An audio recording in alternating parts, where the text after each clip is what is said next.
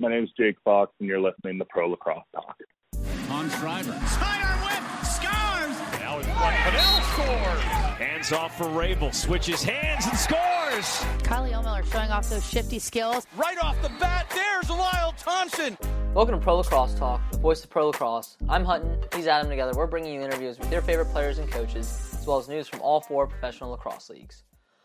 Welcome to another episode of Pro Lacrosse Talk. We are fresh off LaxCon weekend and we had a blast. It was great to see a lot of people we, we've talked to in the past, but we finally got to put a face to a name. We saw Dom, Coach Dom Starsia, Coach Staggs, Kaya Iwamoto, Matt McMahon, Dana Dobbie, just to name a few.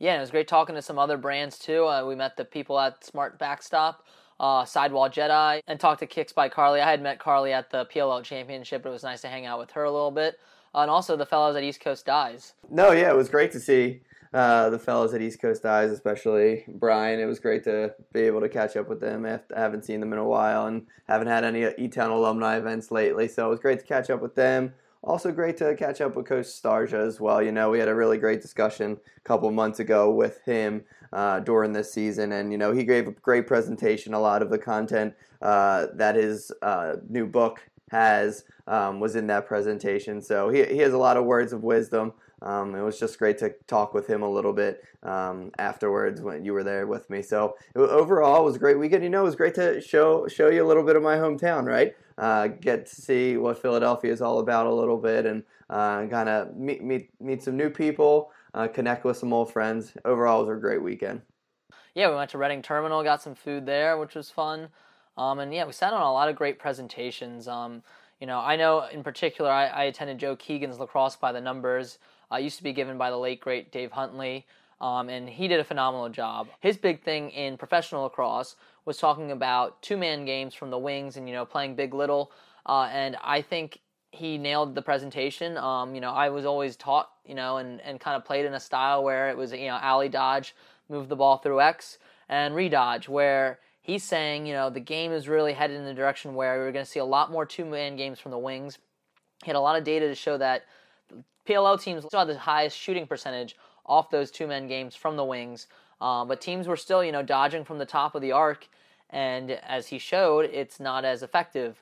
Um, he liked he used the example of you know the the post up in basketball has been you know traditionally taught uh, as you know a good you know style offense, and you know now we're seeing in pro basketball a lot of you know outside jumpers and you know taking it into the basket, and that's kind of what he compared it to lacrosse. He compared dodging from top as the post up of lacrosse, and that these teams you need to utilize uh, the two man opportunities from the wings a little bit more. Um, so he showed a bunch of clips. He had at least thirty. Um, really great presentation, uh, and it you know kind of gave some recognition to some guys who really don't cross your mind when you're thinking about important guys on the field. Uh, you know, Ryan Ambler was one of them, and I know you mentioned him, and he, uh, you know, ended up getting protected on this Absolutely. PLL players list, which we'll get into. Um, and uh, you know, and another guy was Joel Tinney. Those two were the only guys that had more assist opportunities than shots.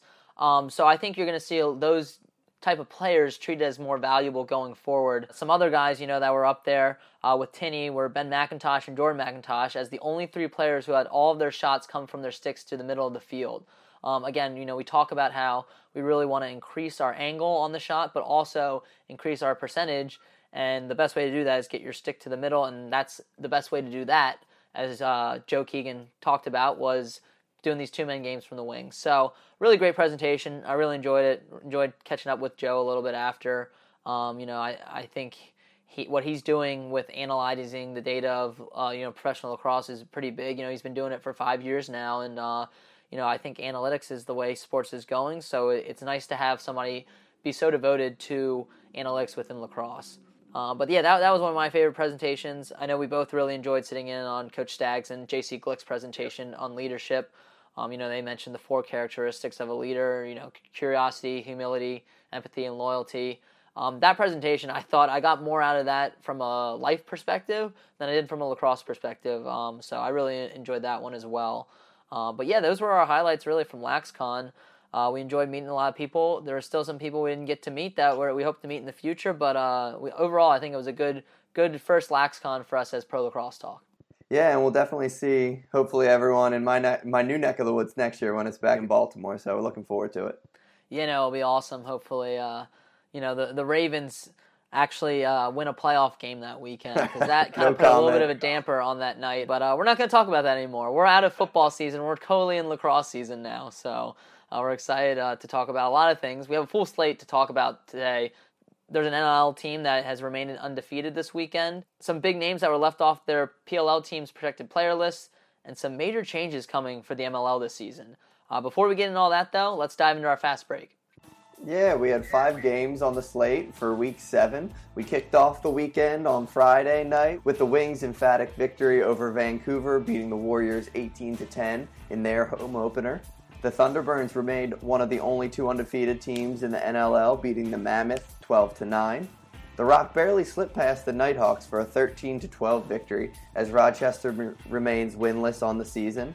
The Bandits held Georgia to their lowest goal total of the season as Buffalo went into Infinite Energy Arena and defeated the Swarm 16 to 10. And in the Sunday cap, the Rush traveled to San Diego and defeated the Seals, winning by a score of 12 to 9. So that's our fast break. Now let's hit our quick stick and recap some of the news from around the leagues. Yeah, so to start off with our quick stick, uh, we'll start in the NLL. Uh, we talked to Logan Schuss. He's currently listed as week to week with a lower body injury. Uh, obviously, we saw him. It looked like it may have been, hopefully not a knee injury, but something lower body uh, in that Philadelphia game. Uh, so he missed a lot of time. Uh, I think he only recorded five minutes on the floor in that game. So hopefully he he gets healthy uh, going forward because you know the Warriors will desperately need him if they're to string some more wins together in this season and turn it around. Uh, another player that's going to be out for even longer is Jesse King. He's expected to be out for 12 weeks with an injury he sustained in the game against Philly a few weeks ago. So it looks like his season is all but over at this point. Hopefully, you know, he can maybe um, come back if the Roughnecks are to make the playoffs, kind of like he did last year, but it's not looking good for him. Um, and the Roughnecks are very thin. You know, you have Rhys Duch and Ryan Martell injured, uh, and Dobbie suspended right now. So they're they're going with a really skeleton crew right now. Um, they'll have to, you know, really come together and uh, play as a unit if there's to put some wins together and uh, you know really give themselves a chance to to make the playoffs. Yep. And in the biggest NLL news of the week, they have announced a partnership with BetMGM. So they are officially introducing sports gambling into lacrosse. Obviously, it's going to depend on your state whether you can gamble on these games, but it is a huge, huge move for the NLL to announce this, uh, do this partnership. We talked to Nick Sakiewicz, you know, earlier last year um, about his plans for sports gambling. He was obviously had to keep a little bit under wraps, but we knew it was coming at some point. Uh, now's the perfect time with them having a Las Vegas game coming up. Uh, so we're really excited, you know, uh, about the opportunity to you know sports gamble. And uh, me being in New Jersey, I have that opportunity to do that. So um, I'm definitely gonna you know take a look, see see uh, see what's out there. Um, you know, and I think the the biggest bonuses to this partnership is not just the gambling. Uh, you know, as we talked to Nick, he said, you know, bringing more visibility to the league is actually what gambling does. Um, you know, it doesn't really bring that much revenue to the leagues themselves, but the viewership itself is tremendous. You know, you have new fans of the game that are going to want to bet on the game, um, and then hopefully that will attract them to the sport of lacrosse. So I think that's a huge plus. Another thing that uh, you know Evan Schemenauer kind of mentioned is that we're going to get injury updates a lot more routine and a lot more standardized because if people are betting money on games, they need to know players' injury status, and that's going to be a huge plus, as well as you know the statistics that have been great so far for the NLL are going to be you know really iron tight if they if they want to really introduce gambling the right way. You know that's stuff that has to be standardized, um, and obviously they've laid the groundwork for that. So we're both really excited about this partnership.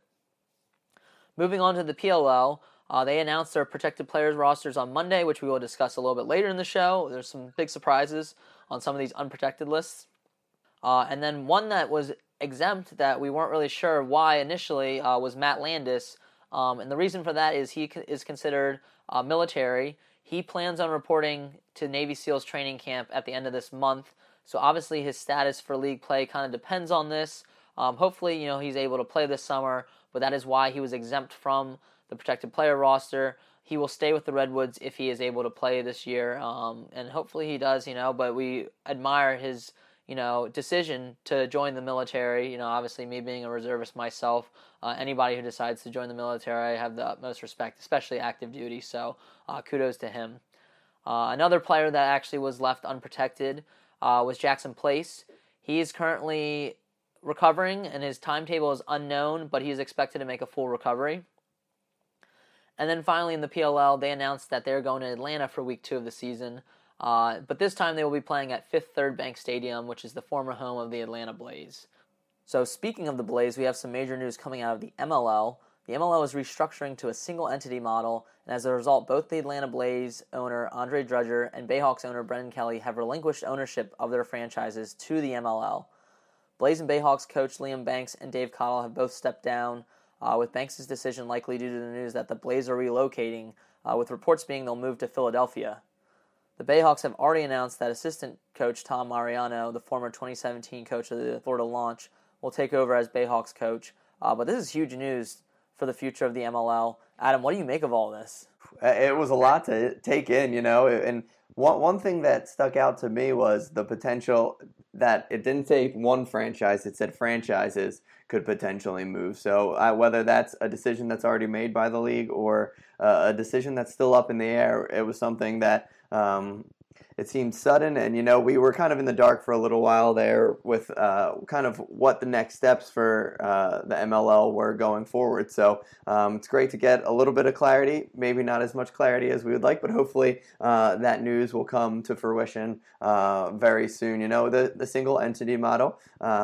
We've seen it pretty recently, right, with the, the PLL. So um, it seems as the, though the MLL seeing what the PLL did and kind of responding in that frame. Right. Yeah, and I want to add though, like this single entity model isn't new. You know, the PLL has done a great job, uh, you know, ma- maintaining control with it, but it's been done by the MLS. Uh, it's been done by the NLL initially. Uh, I believe the MLL actually operated as a single entity for a couple of its first seasons too. So this isn't a new concept. This isn't the MLL copying the PLL. I mean, I'm sure it definitely had some influence on their decision, but uh, going single entity allows them to retain complete control of the league, allow some uniformity. You know, they they look at it as a way to you know allocate resources to some of these uh, teams, which in a way you know can provide some more stability, which is important uh, as we'll get into. But um, you know, it, it just depends on where these leagues are at. Like it wouldn't work for an NFL or an NHL because there's too many franchises. You can only control so much so for a smaller league, though, like you know the PLL and the MLL, I think it, it, it's a good decision. Um, but at what cost is what we're going to kind of discuss now because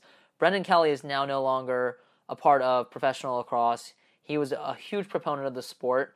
Uh, was in the MLL for ten years. He brought them a franchise. He brought the franchise back to uh, Maryland. You know, bringing it to Annapolis where they set down roots, and they have by far been the most successful franchise in professional lacrosse in terms of the field game. And I think this is a big blow. Um, I think the single entity model makes sense for the league to kind of retain some stability. But again, at what cost? You have the biggest proponent of your league, one of the guys who has poured the most money in, poured the most resources in. I mean, he almost had a whole stadium devoted to the Bayhawks created. I would have also supported a lot of uh, you know community initiatives as well. It wouldn't just have operated as a Bayhawks stadium. It would have done a lot of you know tournaments for local lacrosse.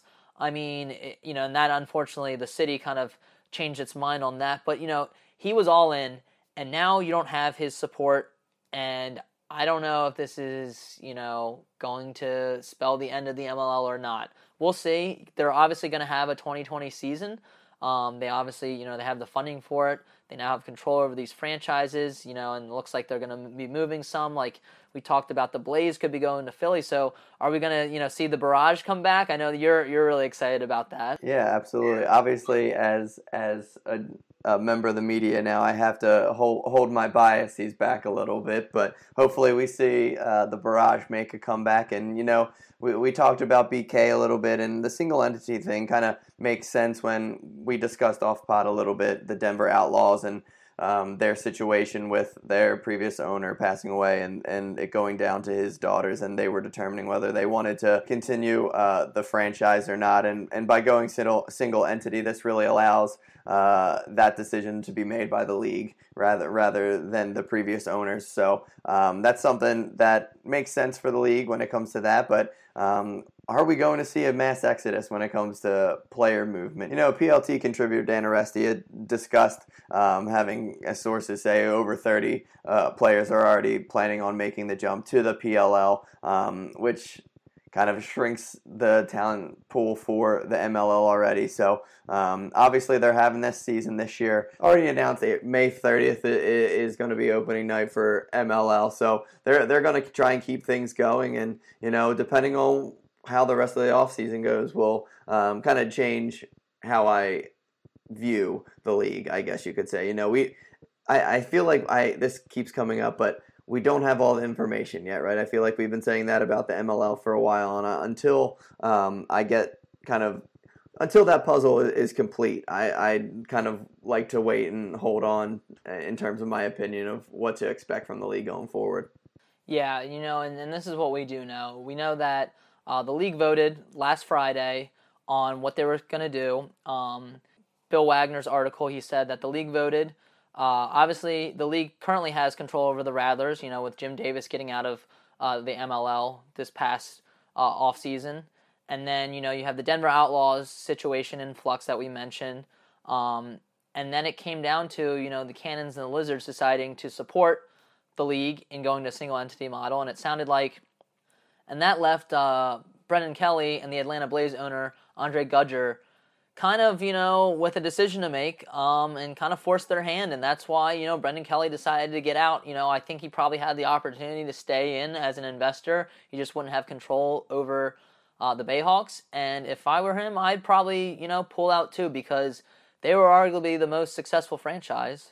Um, and that was a, a lot in part due to Brendan Kelly. So, you know, if I were him too, I wouldn't really want to relinquish control over my franchise, you know, and not have a say. I mean, obviously, he would have had some say if he stayed on the board, but, um, you know, they forced his hand and he chose to do that. And, you know, I, I don't know what this really means because I think what's getting lost on a lot of this information is we know what the league is trying to do. They haven't really revealed too much details, um, but the players themselves have a lot of questions as well. Um, we spoke to multiple players on the Bayhawks. I talked to uh, Jesse Bernhardt. I talked to CJ Costabile. talked to Brian Phipps. I talked to Nick Manis. And I talked to Andrew Q all about Brendan Kelly and nothing but good things to say. I want to read some of the stuff that um, they had to say about their owner, Brendan Kelly. You have CJ Costabile saying, Brendan Kelly was the driving force behind the culture of the organization. He brought passion, commitment, and community to the Bayhawks, something that is not easily done in the pro rankings of lacrosse. What I admire most, though, is his ability to make the Bayhawks in Annapolis community synonymous. Um, you know, assisting in local schools, clinics, and food drives are just a couple of things that come to mind. When you play for the Bayhawks, you realize that you're not just playing for the guy to the left and right of you in the locker room. You're playing for the town of Annapolis, which is pretty cool. Uh, you know, Brian Phipps kind of echoed that. He's like, I've known BK for a long time through the lacrosse world, going far- farther back than being drafted by the organization in 2010. He's gone above and beyond to help my career and allowed me to play in front of my hometown fans, friends, and family. Uh, this upcoming season is going to be different for sure. Even though he will not be owner, I know BK will be cheering for each one of us and his former players and doing whatever he can to help them be successful. Um, again, Brendan Kelly did a lot for the community of Annapolis. You know, CJ, I know when we talked to him in our interview, he said he felt like a professional lacrosse player walking around Annapolis. The People of Annapolis knew who the Bayhawks were. Um, and a lot of people echoed that. Nick Manis said, you know, you go into any bar or, or restaurant there, there's probably Bayhawks memorabilia. So I don't know what this means for, um, you know, the Bayhawks in terms of being in Annapolis. Uh, interesting thing in their press release was that it referred to all teams without their city name. So it was the Bayhawks, the Blaze, the Lizards, etc. So I don't know if they're how I don't know where they're planning on relocating these franchises or which ones are being relocated. But um, talked to Jesse Bernhardt. He said Brendan Kelly made them aware that he was stepping down short after he made the decision. Uh, but he also said that the league has given them no information on what's going to come next. So they are still in the dark. Um, and I think that's something that you know shouldn't be overlooked. These players need to know. Like us as media members, we'll find out Uh, obviously, we would like to know too, so we can inform the public. But these players need to know what's going on, and right now they don't have a clue. Um, but that's kind of our take on the, this MLL news that's been slowly leaking out. Um, you know, and again, we wish the players the best in this situation because they still don't know how this affects their contracts with the MLL. We don't know if you know they're going to be reallocated to different teams. We really don't know, um, and unfortunately, they don't really know either. So hopefully, they get that information, um, you know, sooner rather than later.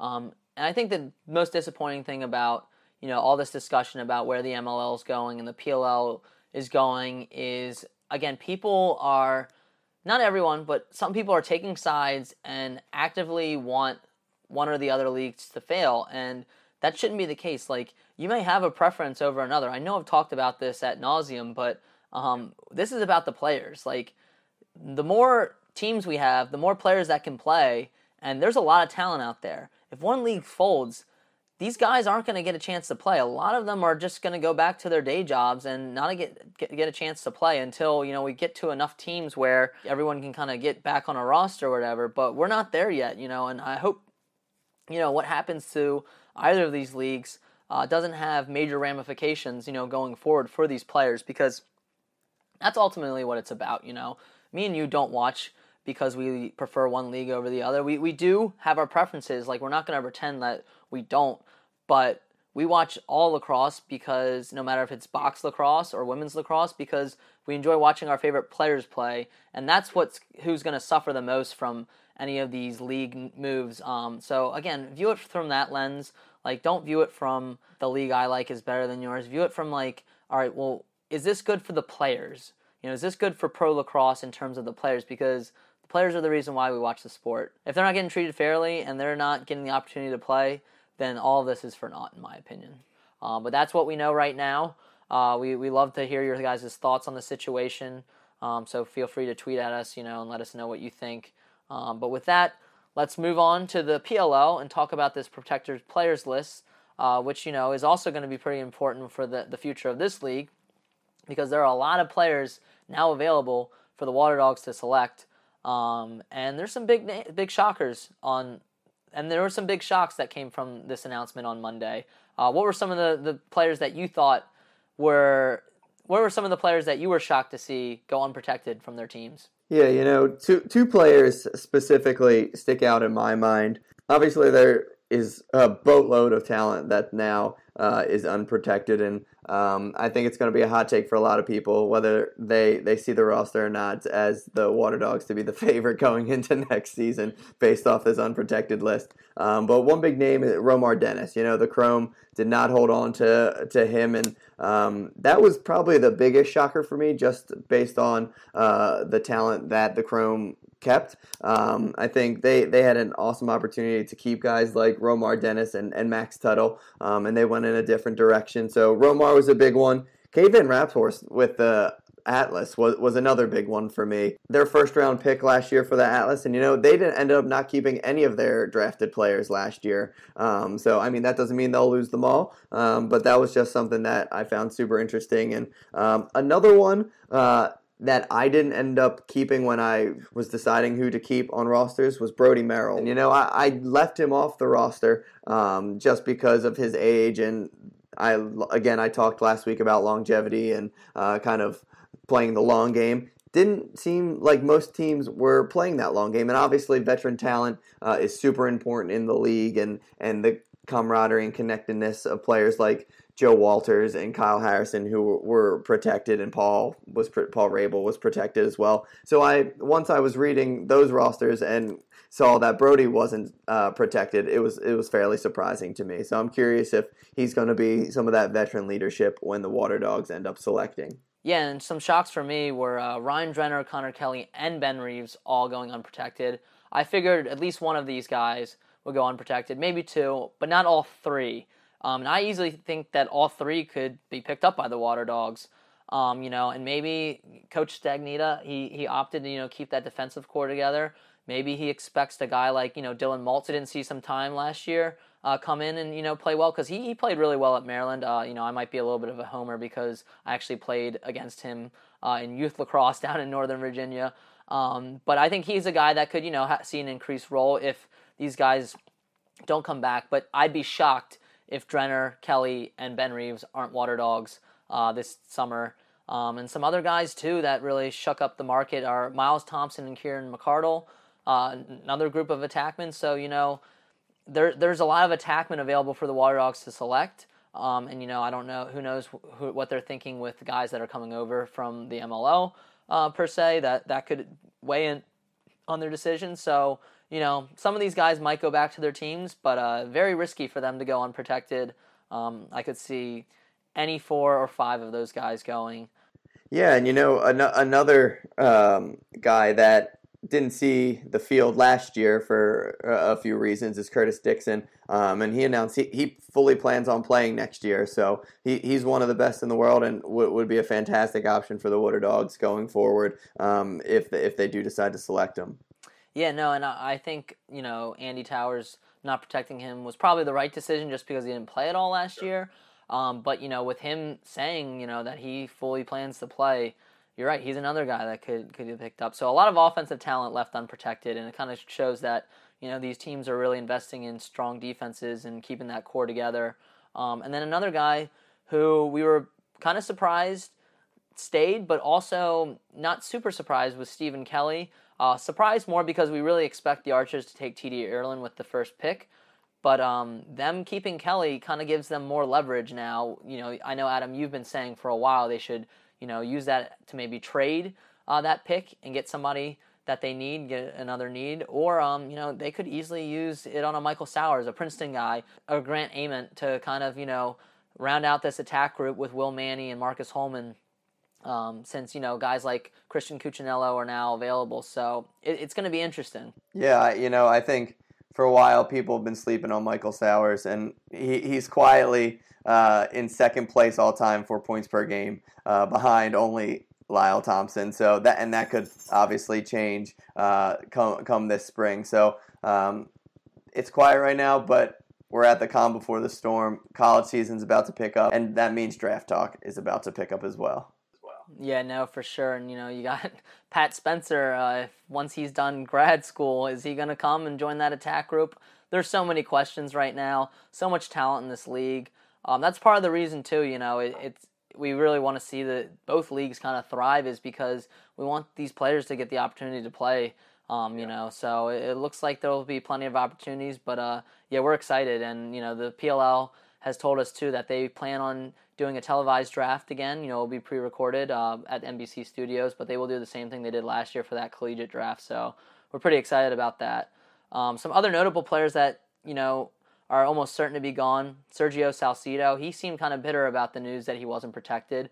Uh, you know, he's kind of been doubted his whole career, uh, both at Syracuse and you know now in the pros. So he's excited. You know, I, I think he fully expects to be a water dog, and I'd be shocked if he's not picked up.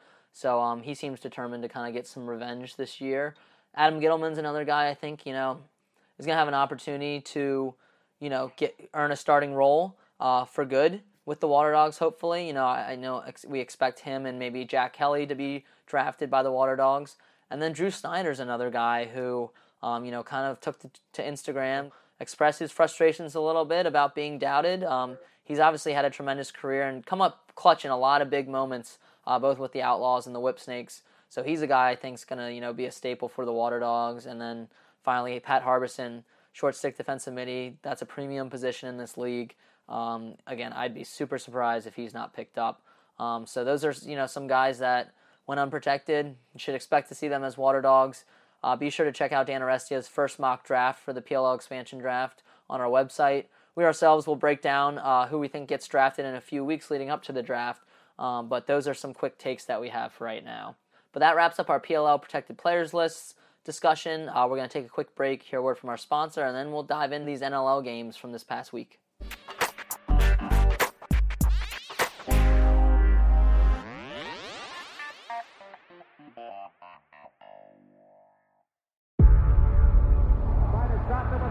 Before history is written,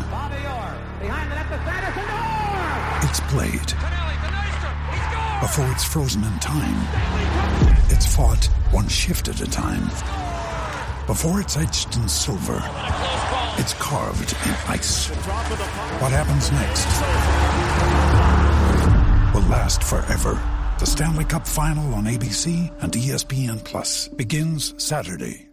Today's show is being brought to you in part by Stitcher Premium. You can use Stitcher Premium to listen to shows ad free, such as Conan O'Brien Needs a Friend, My Favorite Murder, Wolverine the Lost Trail, or our favorite, The Fantasy Footballers. For only $4.99 a month or $34.99 a year, you get access to Stitcher Originals, bonus episodes, and comedy albums. Better yet, if you go over to stitcher.com slash premium and use the promo code lacrosse today, you can get one month free. So head on over to Stitcher, sign up, and get your free trial today. All right, so welcome back. Uh, now it's time to dive into some NLL games. Uh, we were at one of these games this weekend, the Warriors at the Wings in Philadelphia. We both had a great time. Uh, it was big victory for the Wings. Big nights from Josh Currier, Blaze Riorden, who each had eight points, and then Brett Hickey and Kevin Crowley also added hat tricks on the day uh, with Crowley recording his 300th career goal uh, off an incredible one handed grab and Canadian finish on the doorstep. He talked about the goal uh, in his press conference after the game, so let's toss to that sound and uh, hear what he had to say. Yeah, it's obviously great. Uh, I on I didn't know I was that close. I guess I knew, but I wasn't thinking about it at the time. So kind of added to it. But you know, I'd, Josh threw me that awful pass behind me, and I was lucky to get a hold of it. I just set him up for a highlight reel for this. and uh, you know the crowd was great tonight. Uh, you know those home openers are always special, and to win in that fashion was was great for us. Yeah, so uh, Crowley poking a little bit of fun at Josh Currier's pass. It made for a great highlight goal though, and uh, you know Crowley had a really big day uh, in that Wings win. Yeah, absolutely. And you know, another guy who had a, a big day uh, was Trevor Baptiste, who had two goals, including one where he started from from a caused turnover and saw him take it the entire length of the floor and bulldodge his way for a goal, which was awesome to see. Uh, probably would have been my play of the game if it hadn't been for for Crowley's goal. But after the game, Coach Paul Day uh, talked a little bit about how much Trevor's game has improved since last year his biggest thing is fitness. Is you know, uh, guys coming to college or first year, they're expecting. You're used to working out six, seven days a week with the team. Well, now you're on your own. So, uh, our big key at the end of the season last year in exit minis was about his fitness, and his fitness is unbelievable. Like he runs away from people and fast people, and uh, his defense. He got that penalty late in the game because he's defensively fifty percent better than he was last year, and that's key for us. I mean, we love TB, and uh, like I honestly think he can be a goal a game. He can have 18 to 20 goals every year in this league, and the sky's the limit for him. And it just goes with the culture and the the type of teammate that he is. That's why he's here. And my first phone call with him in August of 2018, I remember in my backyard, he just wanted to play box and he wanted to play in Philly. So he's just a fantastic guy. Yeah, Coach Day, you know, obviously had a lot of great things to say about Baptiste's fitness, and you know it's really showing on the floor this year. He's really you know upped his game to another level. Um, and the Wings are playing their best lacrosse right now. You know, even when the game was close, they never seemed like they were uncomfortable. They seemed to play with you know a fluidity in the game, and on defense, you know they they really did a good job of eliminating the threats of you know Keegan Bal and Mitch Jones. Even though Mitch Jones you know had six points on the day, um, he still wasn't really the same Mitch Jones that we had been seeing. He he didn't, you know, he had to really work for those points. I think overall the Wings did a phenomenal job of containing him. Um, and you know, we talked to Josh Currier and Zach Higgins uh, on about their thoughts on the win and you know what it was like to get it in their home opener. And this is what they had to say. I think tonight it was just uh, a complete offensive uh, win for us. Our uh, RO was clicking, and I think every single player had multi-goal games with uh, with that happening, RO is very dangerous. And when we got Higgy back there shutting the door, it's uh, it's uh, going to be a win for us for sure. It was pretty exciting. I mean, coming to this place last year, you knew how exciting it was going to be for the home opener tonight, and uh, coming out with a big win is always good. So it felt good tonight. Yeah, it was a big home opener for the Wings, uh, and then you know they're kind of already you know getting ready for next week. Uh, they take the Black Wolf, they take on the Black Wolves this weekend uh, in New England. And I asked Kevin Crowley if he's looking to enact any revenge on his former team at all, and this is what he had to say about that. I think we, you know, first off, it's recovery and make sure, uh, you know, our bodies are right for next weekend. It's obviously tough, uh, double header like that, and we know New England's a good team. That's who we square off with first. But uh, you know, hopefully, take the confidence from this win and and roll into next weekend with it. Yeah, I remember last year playing there. They did like this big scene of like pulling a Crowley jersey off and having a Crawford jersey underneath. So, you know, I know they weren't happy with the way things went. I don't blame them, but you know, it always adds to you know for me going into the game just a little extra to you know a little extra hate in that game. So obviously a little bit of you know disdain still with his former team. Uh, we love to see that though in professional lacrosse. I mean that's kind of what it's all about. There's nothing better than a nice good revenge story, you know, and uh, I think it, it's really good to kind of build up to these games, you know, to have a little bit of a storyline like that. So we're looking forward to this game. Uh, it's going to be a big one. You know, both these teams are fighting for uh, control over the East, so um, it's gonna gonna be a, a dogfight when it comes to the Black Wolves and the Wings this weekend. But let's talk about another game that was a dogfight, and that was the the Mammoth versus the Thunderbirds. Joey Cupido picked up where he left off in this game, and he scored 16 seconds into the game. Um, and the Mammoth, you know, got off to a hot start. They scored two more within the first three minutes, uh, with some goals that trickled past Warren Hill, and they went on a 4-0 run to start the game until Graham Hossack intercepted a pass and you know buried a coast to coast goal to put Halifax on the board. But you know the the Mammoth again seemed control of this game the first half.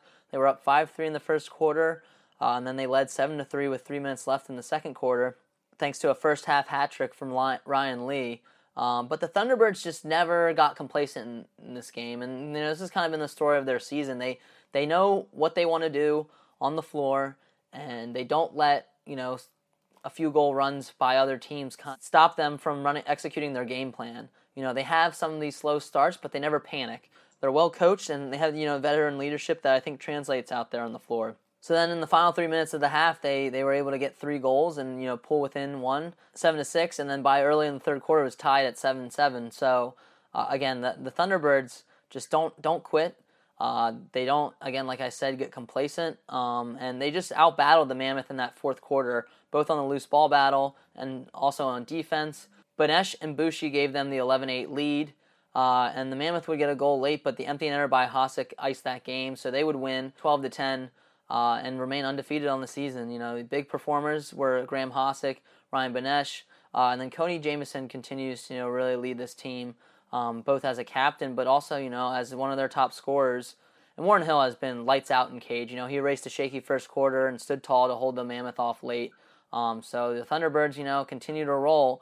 Um, what, do, what do you see from this Thunderbirds team? Do you think they can continue this success? Yeah, you know, I, I don't see why they can't. You know, they, they, they're playing as a team and, and they clearly have the opportunity to continue on with this success. And the, the goalie play is something that, that's so big. You know, Warren Hill has been playing lights out. You know, early in the season, everyone was talking about the goalie play from the league as a whole. And we've seen young goalies, whether it's uh, Higgins with the Wings or a Warren Hill, come up really big for their squads. And um, if they're getting the goalie play, they have the veteran leadership and talent in front of them. So I, I don't see why they can't uh, continue with the success. Yeah, no, I agree completely. And another matchup we had that also had two teams really, you know, looking to get some momentum uh, were the Bandits versus the Swarm. What do you see from this game that you really took away? Keeping on the, the theme of goalies, after being pulled in their previous game against Halifax, goalie Matt Vince bounced back in a big way for the Bandits. You know, he held the Swarm to only 10 goals on the night. Uh, former goalie of the year, right? Had 47 saves in the contest. Uh, and that was Georgia's lowest goal total of the entire season. So um, clearly, Matt Vince was not going to have two bad games in a row, and, and he picked a good one uh, against a really competitive and potent offense in the Swarm uh, to play well, you know. But the Bandits' offense also jumped on uh, the Swarm defense, you know, uh, leading 6-2 after the first quarter um, and 11-3 at half, you know, before the whistle blew at the end of the first half. So um, it wasn't just the play uh, of that Bandits defense. It was also the offensive side of the ball, too. They were clicking on all cylinders. And at the end of the day, Chris Cloutier and Dane Smith both had big nights, recording six points each. You know, uh, that Buffalo defense stifled uh, that usually high octane offense of the Swarm they held Lyle Thompson scoreless, and I, I can't remember the last time uh, he didn't score in a game. So, uh, big, big game for, for pretty much all facets uh, of the Buffalo squad. Yeah, no, I think having Steve Priolo, as we talked about last week, uh, you know, him coming back, you know, was big for this defense. Um, so, you know, he, they, they really played they really played this swarm settled offense well in this game. Um, and like you said, you know, holding them to 10 goals uh, was big, you know. So I, I think the Bandits are kind of getting back on track. You know, they're two and one right now. Um, you know, this was a, a, big win for them, even though it's still early in the season. But uh, they showed they showed signs that they, they could be the Bandits team from last year that we saw still, and they could still perform to to the caliber that we know they can play at. Some other games uh, from around the league, you know, the Toronto Rock narrowly beat the Nighthawks. We had both picked the Nighthawks to get their first win. Uh, did not happen. They fall, you know, 13 to 12. Not for lack of trying though. Sean Evans and Holden Cattoni each had nine points. They're just not getting enough help around them. Uh, and you know, in this game, no team led by more than two goals, so it was close through and through. Um, but Rob Hellyer and Zach Manns, you know, each had a hat trick in the win. Kind of, kind of gave that Toronto Rock um, you know, the spark that they needed to, to kind of overcome this feisty Rochester team. Um, and Rochester right now is still looking for their first win. And then, you know, the final game of the weekend, uh, the Rush hand the Seals their fourth loss. Um, Seals desperately need Austin Staats and Casey Jackson back as they sit at one and four. Um, failed to record more than ten goals for the third time this season. You know, they got production out of Wes Berg, Connor Fields, and Zach Greer, who each had five points, but they can't do it all. Um, so they're they're desperately lacking some of their offensive weapons from last year, um, and hopefully those guys get healthy and come back soon. Um, and you know, shout out to Ben McIntosh and Mark Matthews, who each had five points on the day, and Ryan Dilks was all over the floor with four calls turnover, turnovers. So uh, you know, the Rush are another team you can't sleep on. They went into the season with high hopes, hoping to you know get back to the championship caliber form that we have seen from them in the previous years. So um, I think they're another team you can't really sleep on right now. So that wraps up our game coverage. Now it's time to talk some fantasy lacrosse. In terms of top performers in net, you had Matt Vince with 11.5, uh, Craig Wendy with 10, and then Warren Hill with 9.75 points. Sean Evans led forwards with 10.5 points, and Holden Cattoni had 9.75 points, uh, rounded out by Blaze Riorden's 9 points on the day, and Randy Staats' 8.75 points. And in terms of defense and transition, Graham Hossack had 8.75 points, and Trevor Baptiste had 7.25 to lead their counterparts. Both our Epic Lacrosse Fantasy Locks turned in some big performances. Adam, you picked Brad Kri, whose nine ground balls and three calls turnovers got you 5.25 points. And then my Epic Lacrosse Fantasy Lock was Randy Staats, who we mentioned had 8.75 points off of three goals, three assists, seven loose balls, and one calls turnover. But now that we're heading into week eight, Adam, who is your Epic Lacrosse Fantasy Lock for this weekend? I think maybe it might be some recency bias, and, and we were there to watch his performance this past weekend in Philly. But I'm going to have to go with Trevor Baptiste. You know, uh, he had an awesome game this past weekend you heard Coach Day talk about uh, his athleticism, and he thinks he could be a 20 goal scorer in this league, and I wholeheartedly believe him. Um, and the big reason why I selected him, he leads the wings in loose balls, and he, he's almost doubled uh, his next teammate eh, when it comes to being in the leaderboard for loose balls. So that's a big category, and I fully expect him to continue his success at the draw, get those loose balls, net a couple goals this weekend. Yeah, no, that's a, a great pick. Um, I'm going to go with Lyle Thompson against the Riptide. Uh, you know, he hadn't recorded less than, I, I believe, six and a half fantasy points going into this last game. Uh, obviously, not a great day for him. He's uh, held off the, the goal sheet. Um, but I think he'll bounce back against this Riptide defense, and I think he's going to have a big day. So he is my Epic Lacrosse fantasy lock. Lock it down. All right, so those are our Epic Lacrosse fantasy locks for this weekend. Let us know your lock by tweeting us your pick and using the hashtag Epic Lacrosse Fantasy Lock. With that, let's go to a quick break. We'll hear a word from our sponsor and then we'll dive into our game picks.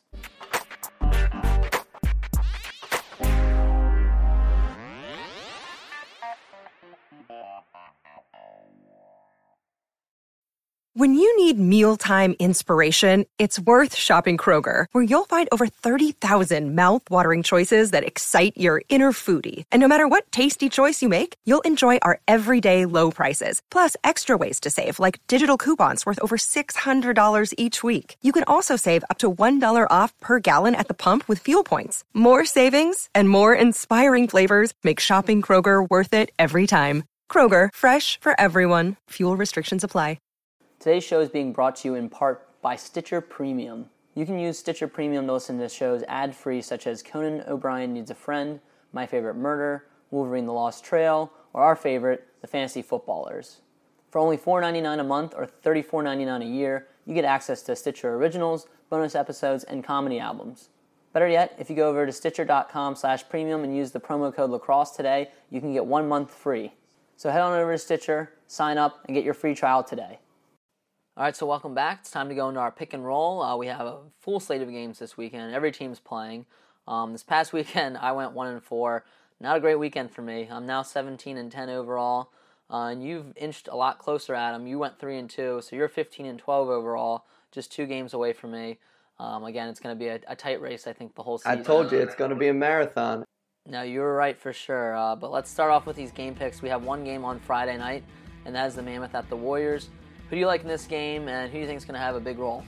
With this Logan Schuss injury, if, if it does knock him out of this week's game, uh, I think the Mammoth are going to try and want to get back into the uh, winners column after their loss last week to Halifax. So I got to take the Mammoth in this one, and I think Dillon Ward comes up big in cage. Yeah, I'm going to take the Mammoth as well. Um, I think we'll see Joey Cupido have another big day. Uh, you know, he, he got off to a hot start uh, this last game and then was a little bit quiet in the second half, but um, I expect him, you know, to do his part and, and have a solid game for this Mammoth squad. Then following that, we have the Seals at the Thunderbirds. Uh, Seals, you know, sitting at one and four. Thunderbirds are undefeated right now. Uh, who you like in this one? Yeah, I, I don't think you really can pick against the Thunderbirds until they show you something different. You know, they, they've been, as we talked about in, in our game log, the most complete team thus far this season um, in, in, a lot of different areas, and I'm going to take them in this one to beat the Seals, especially at home. Yeah, I'm going uh, Thunderbirds as well. Uh, you know, I, I, like to see uh, Clarke Petterson have a, a big day, and again, until the Seals get those offensive weapons back, in Staats and Casey Jackson, I think it's going to be a tough go for them. And following that, you have the Roughnecks at the Nighthawks. Who you like in this one, Adam? Until I see a W from the Nighthawks, I don't think I can go that way. Uh, despite it being a really close one uh, against that squad, I think Curtis Dixon comes up big for the Roughnecks, and they get the back in the victory column. All right, I'm going to go Nighthawks. I think the Roughnecks are thin right now. Um, you know, I, I, think they're they're really playing with the skeleton crew right now, and the Nighthawks are they're right on the verge of that first win. So I expect Sean Evans to kind of get the boys up to speed, and uh, I think they're going to get their first win against the Roughnecks this weekend. And then going off of that, we have the Wings at the Black Wolves. This is one of our most anticipated matchups. Who do you like in this one? This is going to be one of the most exciting games of the weekend, I think. Uh, some bad blood between the two squads, two teams that are fighting for first place in the East Division. It was one of my only losses this past weekend. I'm going to go with the Wings in this one, and I think I'm going to stick with my fantasy lock, Trevor Baptiste. All right, I like it. Um, you know, I really wanted to pick the Wings because they're hot right now. But again, the Black Wolves have shown no signs of slowing down. Um, you know, they're going to be well rested. Uh, again, I think they're going to, you know, play this Wings team hard. It's going to be a close game for sure. Um, I'll give them a slight home field advantage, though, and I think Callum Crawford's going to have another big day. So I'm going to pick the Black Wolves in this one. And then following that, uh, we have the Rock at the Bandits. Uh, this is another big game in terms of you know North standings. So who do you like in this one? I think this is going to be a really close one with the Bandits coming out ahead. I think this is the start of a great streak for Matt Vince in Cage. Uh, I don't think he was happy, like I said, with his performance in the previous week, and I think it's going to start uh, a, comp- a, pretty competitive uh, string of games where he plays kind of uh, as the top goalie he once was. I'm going to take the Bandits in this one um, over the Rock. All right, I'm going Bandits as well. Uh, I really think Dane Smith's to have a big day. I think the Bandits are to continue this momentum they just gained, you know, beating that solid Swarm team, and uh, I think they're to really take it to the Rock. And then uh, following that, you know, I just mentioned the Swarm. They're taking on the Riptide. Adam, who do you like in this one? I feel bad for the Riptide in this one. I think the Swarm are going to come out angry. Uh, and I think Lyle, like you said, is going to have a big one. Uh, and I think the Swarm are going to win this one pretty easily. Yeah, no, the boys are going to be buzzing. I think the Swarm get a win over the Riptide as well. Uh, like I mentioned, I think Lyle's going to have a big day. He's an obvious choice. Um, but I also think, you know, a guy flying a little bit under the radar is uh, Bryan Cole. Um, you know, he made the move to the transition uh, this year. He's typically a forward, and, you know, he's been, you know, sneaky good for them. Uh, and I just think he's waiting to have a breakout game, and I think he gets it against this Riptide team. And then following that, the last game of Saturday, we have the Mammoth in their second of back-to-back games this weekend, taking on the Rush. Uh, this is a rematch from Week One, where the Rush narrowly defeated the Mammoth in overtime. So, Adam, who do you like in this one? Yeah, I think it's going to be pretty similar to that Week One matchup. I'm taking the Rush in this one, especially at home. I think it's going to be a competitive battle between two great teams. but I think the Rush are going to edge this one out just like week one. Yeah, no, I'm going with the Rush too. Uh, I think I would have picked the Mammoth if didn't play two games this weekend, but since they do, and the second one being on the road, um, I think that's a tough turnaround for teams. I mean, we saw how it affected the Roughnecks when they played that back-to-back when they played back-to-back games a few weekends ago. So I think you know you can't overlook that travel aspect of it. So I'm picking the Rush as well, and you know I think Ben McIntosh is going to continue his success from last week. And finally, in our final game on Sunday, the Nighthawks play their second game of the weekend against the Wings, who are also playing their second game of the weekend. Adam, who do you like in this one? I'm taking the Wings in this one predominantly because a victory means they're 2 0 on the weekend for me, which means they have sole possession of first place for the first time uh, in the East Division since coming back to Philly. Um, that's a big turnaround from the one goal losses from last year, um, taking the Wings to get into first place and sole possession of the East. All right, again, I mentioned the travel aspect of things. Nighthawks are traveling to Philadelphia. Not that big of a road trip, you know, for them going from Rochester to Philadelphia, but I still think it's a factor. Um, so I think I'm going to pick the Wings as well, and I'd like to see our, our boy Kevin Crowley uh, really have a big day, you know, and continue his success from this past weekend. So those are our game picks from the weekend. Uh, let us know who you think's going to win. You know, feel free to tweet at us uh, your picks for the weekend. Um, and we're looking forward to you know watching a lot of these great games. Uh, that wraps up our podcast. Uh, we have an interview out with Cannons attackman Mark Cockerton. Uh, was released earlier this week, so feel free to check that out. Uh, you know, Mark's really looking forward to this upcoming MLL season. He's really embraced his leadership role on this Cannons team since getting there in 2018, and I think he's going to have another phenomenal year. And then we have another interview with Mikey Schlosser of the Denver Outlaws coming out soon. Uh, he is also, you know, a member of the San Diego Seals. Um, that should be up early next week, so be on the lookout for that. Uh, and then finally, we want to shout out to our listeners that are in France. Uh, we've developed a bit of a following in France, so if you're a French listener, reach out to us. Let us know. We, would love to gauge what you think of the show. Um, you know, we're trying to reach out a little bit more to this international audience beyond North America. Um, so shout out to our French listeners for listening, and uh, feel free to reach out to us. And finally, before we wrap up, let's go to overtime. Adam, what are you looking forward to most this weekend? You know, I'm going to keep it uh, with the Phillies theme. We were in Philly this past weekend for LaxCon. Um, I'm most excited for this Philly versus Black Wolves matchup, this Wings versus the Black Wolves. I'm really, really excited for that one. And also, we, we hinted at it earlier the potential move of the Atlanta Blaze to, to Philly. I'm curious to see if we hear any other news when coming out of the MLL. So, whether it's MLL Philly or NLL Philly, I'm super excited for the weekend. Yeah, I'm also excited, you know, to see what the MLL has planned for this season. Uh, we'll be in contact with with the league about certain details that they're hoping to release soon. So expect some more details on the MLL's future.